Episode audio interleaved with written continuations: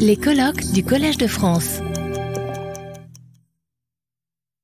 Merci, euh, cher euh, Samantha Besson, euh, chers collègues, chers amis.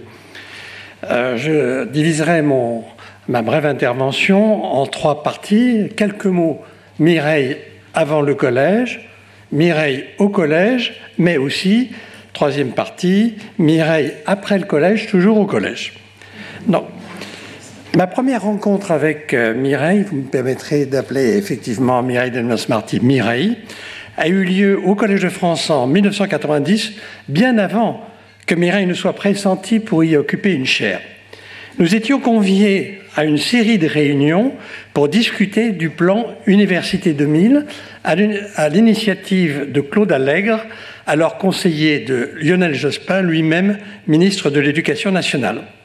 Nous nous réunissions régulièrement le samedi au collège sous la houlette de Jean-Marie Laine avec plusieurs collègues du Collège de France. Mireille et moi étions un peu les, les bisus de la classe. Euh, et les discussions entre nous portaient beaucoup plus sur le changement profond qu'allait apporter le numérique et Internet à nos disciplines, le droit et la médecine, qu'à la démocratisation de l'accès à l'université et au rééquilibrage des grands équipements universitaires dans le pays. À ce moment-là, le collège avait, comme l'a rappelé Samantha Besson, plus de juristes depuis le départ de Jean-René Dupuis, alors même que euh, le droit a été enseigné au collège sans interruption euh, tout au long du XIXe siècle. Mais il avait disparu des programmes. À l'Assemblée des professeurs, en euh, novembre 2001, Pierre-Étienne Ville, cher d'histoire de la Chine moderne, à ma surprise, un, un sinologue qui propose à l'Assemblée un projet de chaire études juridiques comparatives et internationalisation du droit, appuyé en cela par Anne Fagot-Largeau. Pierre-Étienne souligne la somme importante de mutations et de défis euh, qui se posent à notre société et qui rendent nécessaire une ampleur de vue, une autorité scientifique, une approche créative et prospective. Et je le cite, l'internalisation du droit est un processus dynamique. C'est un, une pratique et un champ du savoir en train de s'élaborer au sein d'institutions multiples. Deux grands domaines sont concernés. D'une part, les droits de l'homme et d'autre part, la régulation juridique d'un marché globalisé. Fin de citation. Ce projet, qui me rit en fait depuis plusieurs années, recueille un large consensus et Mireille est élue professeure au collège en juin 2002 elle enseignait alors, comme on l'a rappelé, à Paris 1 depuis 90 et dirigeait l'école doctorale et l'UMR de droit comparé qu'elle avait créée. Elle prononce sa leçon inaugurale le 20 mars 2003 en commençant par ces mots.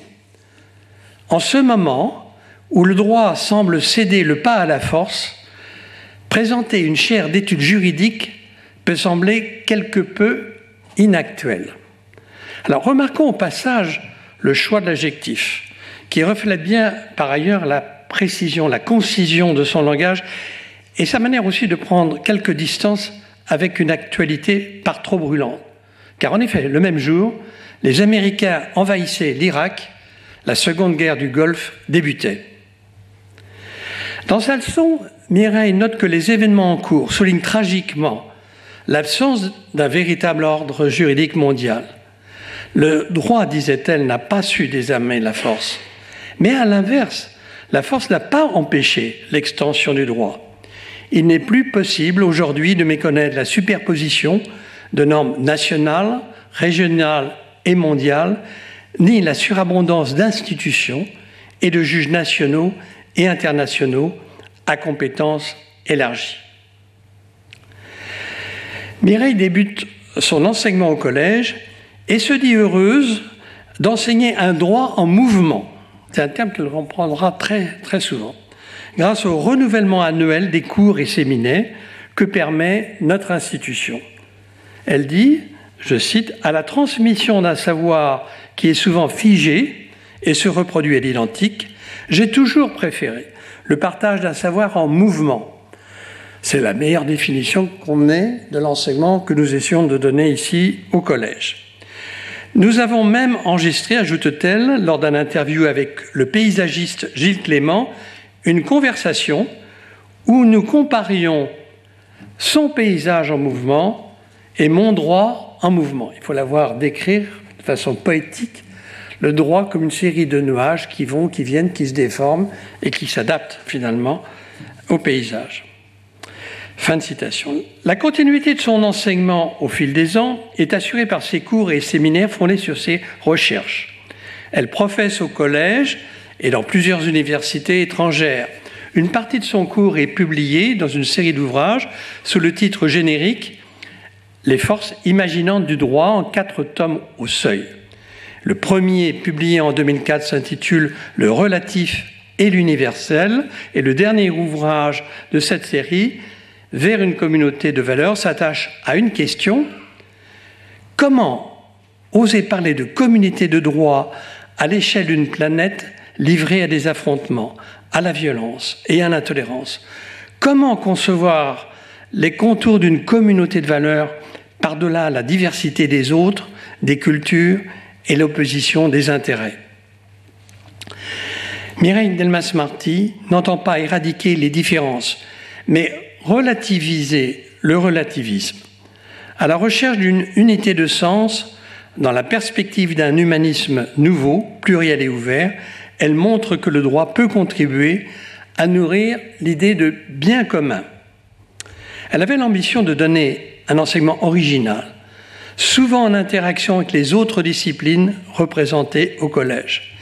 Et je trouve qu'une très belle illustration de la réussite de cet objectif et le dernier séminaire de sa chaire qui s'intitulait Hominisation, humanisation, le rôle du droit. Huit professeurs du collège de disciplines différentes, des sciences humaines et sociales, jusqu'aux sciences biologiques et médicales, interviennent dans ce séminaire. Une table ronde de juristes conclut sur le triple rôle du droit comme régulateur des tensions en mettant en exergue le triptyque résister, responsabiliser, anticiper, que nous retrouverons ultérieurement. Mireille a parfaitement tiré profit de ce qui fait la force du collège. D'abord, sa liberté totale, la diversité de ses chairs, son fonctionnement collégial. Autant de singularités qui en font une institution d'excellence très à part dans le paysage universitaire français. La recherche est en train de se faire. Mireille crée les réseaux idées, idées à la fois pour internalisation du droit et imagination et droit. C'est une expérimentation qu'elle place d'ailleurs dans une rubrique qu'elle intitule Laboratoire dans ses rapports d'activité au collège.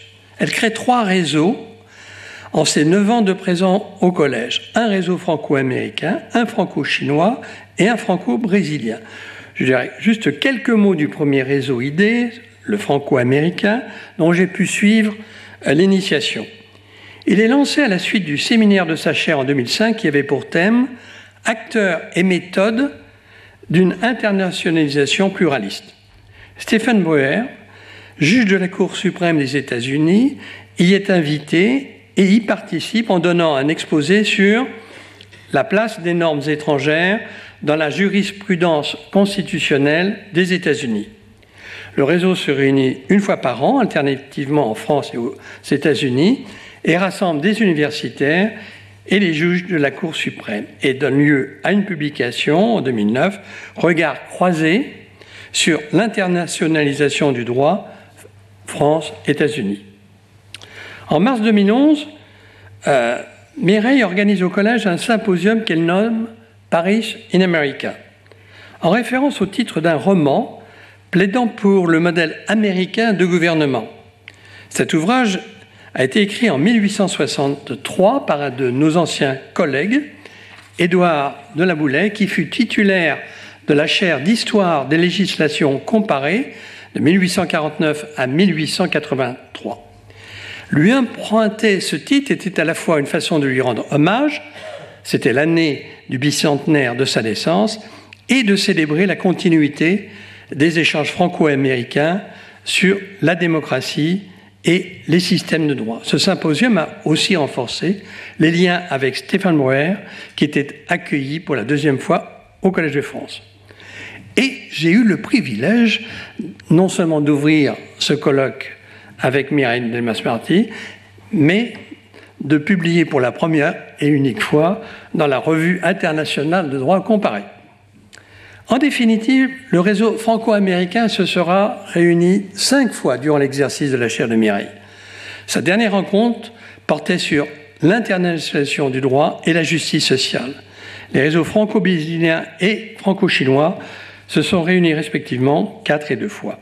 J'ai compulsé l'annuaire du collège pour avoir une vue sur l'activité de Mireille.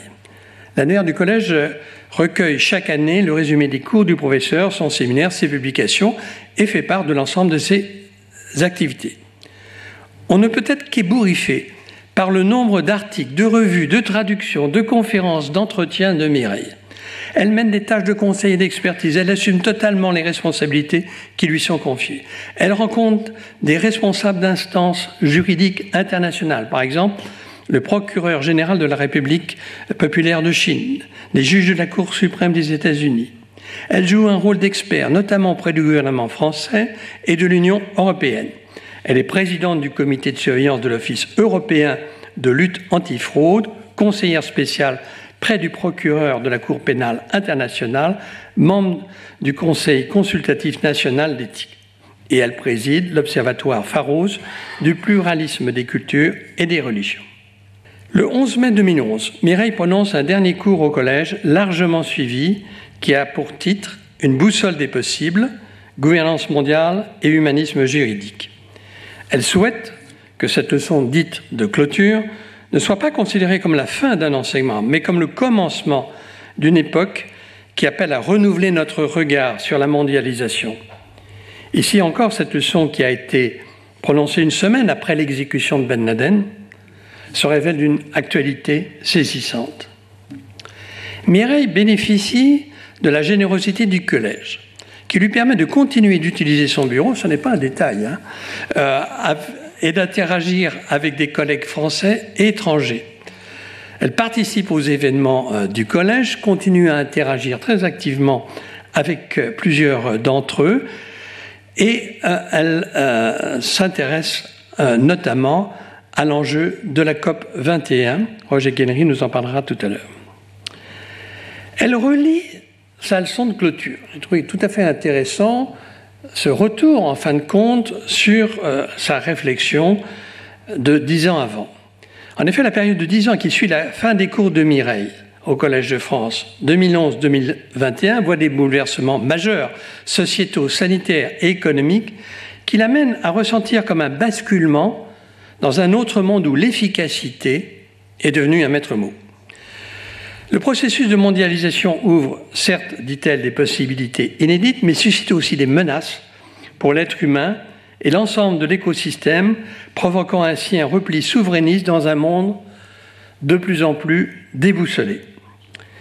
Elle décide donc de reprendre sa leçon de clôture, elle la note, la modifie et donne ainsi un témoignage saisissant de sa vision en 2021 de la boussole des possibles, nouvelle version.